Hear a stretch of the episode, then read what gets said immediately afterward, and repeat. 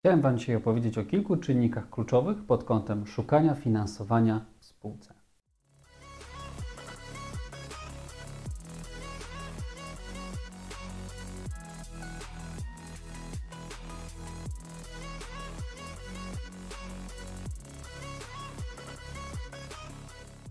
Cześć, ja się nazywam Dawid Pałka, jestem przedsiębiorcą z ponad 10-letnim doświadczeniem. Jestem też właścicielem kilkunastu firm, z których kilka jest największych w Europie, kilka kolejnych największych w Polsce. I przy okazji jestem też inwestorem startupy, więc mam ogromną ilość informacji na temat biznesów w Polsce, za granicą i tych czynników, które sprawiają, że jednym biznesom się udaje na rynku, a inne nie dają sobie rady. Dzisiaj chciałem Wam opowiedzieć o przypadku e, firmy, która ostatnio przyszła do mnie z prośbą o taką doradę konsultingową. Na podstawie jakby kilku kwestii, które poruszaliśmy, myślę, że to będzie bardzo fajny case dla wszystkich młodych przedsiębiorców, którzy budują swój biznes, ale i dla tych, którzy już ten biznes posiadają. Firma, która ostatnio do mnie przyszła, mm, jej profil biznesowy to, to restauracja. Ale nie chciałbym, żebyśmy rozważali ten case jako case dla tylko firm, które mm, są biznesem restauracyjnym, e, dlatego że to jest bardzo szeroki case, w którym możemy mówić na wiele różnych sposobów i rozłożyć to na czynniki pierwsze. Więc żeby, żeby jakby nie owijać w bawełnę i nie, nie opowiadać zbyt długo, przejdę jakby do rzeczy.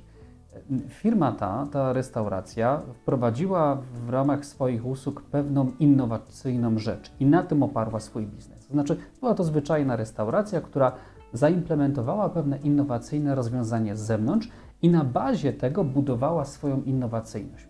Sprawiało, że przychodzili tam klienci, to rozwiązanie było dla nich bardzo ciekawe, bardzo fajne, więc jakby mieli coraz więcej klientów, chcieli otworzyć kolejny oddział, czyli kolejną restaurację i wszystko szło super, ale stwierdzili, że przydałoby się im finansowanie zewnętrzne, czyli ze strony takich inwestorów, którzy być może chcieliby zainwestować w restaurację, być może chcieliby się pochwalić wśród swoich kolegów, aniołów biznesowych czy inwestorów, że są współwłaścicielami restauracji. I tutaj pojawił się jakby problem, dlatego że mm, mieli kłopoty z tym, żeby się przebić jakby z tym tematem do aniołów biznesu. E, I wtedy przyszli do mnie z pytaniem, no dobra, ale co my mamy zrobić, żeby tych aniołów w jakiś sposób zainteresować tym naszym biznesem? Więc powiem Wam, co ja im doradziłem na podstawie kilku punktów, które myślę, że fajnie sumują to, jak to działa. Po pierwsze, ta firma w żaden sposób nie była innowacyjna. To znaczy, to, że wykorzystuje jakieś innowacyjne rozwiązanie z zewnątrz, nie czyni jej innowacyjnym. Musisz zapamiętać, jeśli wykorzystujesz innowacyjne narzędzie, nie znaczy, że ty sam jesteś innowacyjny. W tym momencie na rynku jest multum, multum firm, które będą wdrażać, czy już wdrażają rozwiązania typu AI do, swoich, e, do swojej usługi, do swojego produktu, dlatego że wszyscy to robią, wszyscy będą to robić za chwilę. OpenAI będzie miało swoje API dostępne, płatne, będziesz mógł sobie zaimplementować i super. Ale to nie sprawi, że ty jesteś innowacyjny przez to. To sprawi, że po prostu doganiasz stawkę i robisz to, co wszyscy inni na rynku. Nie czynicie to innowacyjnym. Innowacyjna usługa czy produkt może być praktycznie w każdej dziedzinie. Nawet usługi hydrauliczne mogą być innowacyjne, jeśli zastosujesz coś, czego nikt inny nie robi na rynku. I to jest właśnie innowacja, której potrzebujesz. W tym przypadku, w przypadku tej restauracji, ich rozwiązanie nie było do końca innowacyjne. To znaczy, wykorzystywali ten zewnętrzny produkt jakiejś tam firmy, żeby sprawić, że ich restauracja e, będzie ciekawa. Więc generalnie, jeśli chodzi o tą firmę, ja powiedziałem, że oni dla aniołów biznesu nie będą w żaden sposób ciekawi. To znaczy, to, że mają jakieś innowacyjne narzędzia, które wykorzystują, nie sprawi, że inwestorzy zainwestują, bo sami nie są twórcą innowacyjnego rozwiązania. Dlatego, jeśli chcą stać się twórcą innowacyjnego rozwiązania, powinni, uwaga, ewentualnie za pieniądze inwestorów pójść do twórcy tego innowacyjnego rozwiązania i zaproponować wykupienie tego rozwiązania albo na przykład częściowe udziały, dzięki czemu staliby się współwłaścicielem, dzięki czemu byliby w stanie kontrolować ewentualne wahania i zmiany ceny, które mógłby taki dostawca narzucić. Poza tym byliby też w stanie kontrolować ewentualnie pojawianie się konkurencji, dlatego że ten dystrybutor może sprzedać swoje rozwiązanie wielu różnym podmiotom, przez co oni będą mieli tworzonych podmioty konkurencyjne na rynku. Więc jeśli staliby się współwłaścicielem, to w takim przypadku byliby w stanie bardziej kontrolować ofertę tego dystrybutora, przez co byliby odporni na wahania cen i tworzenie się potencjalnej konkurencji. I to jest moja druga porada. Oni nie kontrolowali tego czynnika kluczowego dla nich, który był dla nich zewnętrzny. Mm-mm, duży biznesowy błąd. Jeśli opierasz swój model biznesowy na jakiejś rzeczy, na jakimś featureze, na jakiejś funkcjonalności, której ty nie kontrolujesz, tylko ona jest kupowana z zewnątrz, no to przepraszam, ale jesteś w dupie. Dlatego, że wystarczy, że Twój dystrybutor, Twój dostawca tego produktu, tej usługi wycofa się z rynku, podniesie cenę 400% i jesteś w kłopocie, bo nie kontrolujesz jakby tego produktu do końca. Tak? Jesteś po prostu zależny od niego. To tak jakby stacja benzynowa, która sprzedaje paliwo. Co się stanie, jeśli nagle przestaną się pojawiać dostawy paliwa? Jeśli, nie wiem, paliwo się skończy, no to stacja benzynowa kończy swój biznes tak naprawdę.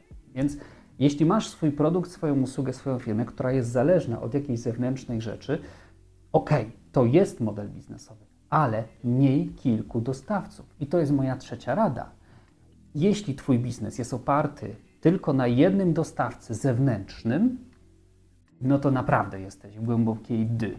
Dlatego, że nie możesz w żaden sposób dywersyfikować źródeł dostaw. Czyli jakby jeśli ty masz przynajmniej dwóch, trzech dostawców czegoś, nie wiem, masz warzywniak, tak? Jesteś uzależniony od jednego dostawcy, to on może zrobić cokolwiek. On może podnieść ceny jutro o 200% i ty nie masz wyboru. Jeśli chcesz prowadzić swój biznes, musisz od niego kupować po zawyżonych cenach. Ale jeśli masz dwóch, trzech, czterech dostawców, i o, o ile nie będzie to kwestia zmowy cenowej, no to nawet jeśli jeden podniesie ci ceny, możesz zawsze iść do drugiego, trzeciego, czwartego i od niego brać. W ten sposób, jeśli rynek jest konkurencyjny, bo jest kilku dostawców, żaden z nich, o ile nie będzie przypadku zmowy cenowej, tak jak powiedziałem, która jest nieuczciwa, nie będzie jakby zmieniał tej ceny drastycznie, bo będzie wiedział, że przestanie być konkurencyjny względem swoich dostawców, innych na rynku. Więc jakby no, tak działa kapitalizm. Dlatego kapitalizm jest dobry. Więc jakby to była moja trzecia rada, czyli nigdy, nigdy nie pozwól, żeby być uzależnionym tylko od jednego źródła dostaw, bo jesteś w ciemnej D. Moim kolejnym pomysłem na to, jak pomóc tej firmie, czwartym już było, żeby skorzystali z crowdfundingu. Dlatego, że y, powiedzmy inwestycja dla takich aniołów biznesu, dla inwestorów w dużej kwocie jest fajnym zastrzykiem gotówki, ale z drugiej strony nie jest to dla nich aż tak atrakcyjne. Ale to, co jest e, najciekawsze i to dla kogo jest to najciekawsze rozwiązanie, to tak naprawdę bywalcy tej restauracji, dlatego że oni sami w pierwszej kolejności wiedzą, e, dlaczego przychodzą do tej knajpy. Wiedzą, że to rozwiązanie jest fajne, z którego korzystają, wracają do tej knajpy. To do nich taka restauracja powinna w pierwszej kolejności uderzyć, czyli wykorzystać bardziej nie pieniądze z inwestycji od inwestorów, od aniołów biznesu, ale bardziej coś w rodzaju crowdfundingu, czyli zaproponować swoim bywalcom tej knajpy, żeby zainwestowali pieniądze w knajpę, tak? Czyli nie musi to być bardzo duża kwota, to może być 100, 1000 zł, kilka tysięcy złotych.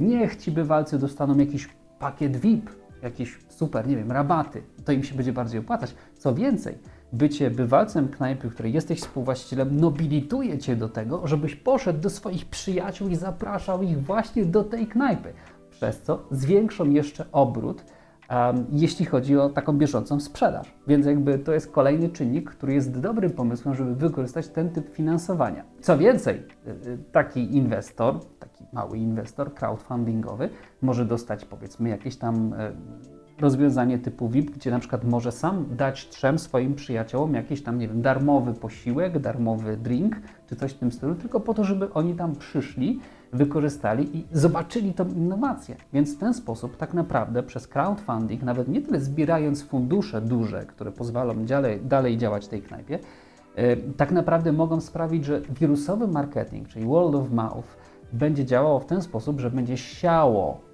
siało jakby innowacyjność tej knajpy, ludzie będą przychodzić, zwiększać obroty, a to też uwiarygodni ewentualnie taką restaurację w oczach inwestorów. Słuchajcie, mamy takie i takie obroty, tylu, tylu ludzi lubi nasze rozwiązanie, tylu i tylu małych inwestorów postanowiło zainwestować.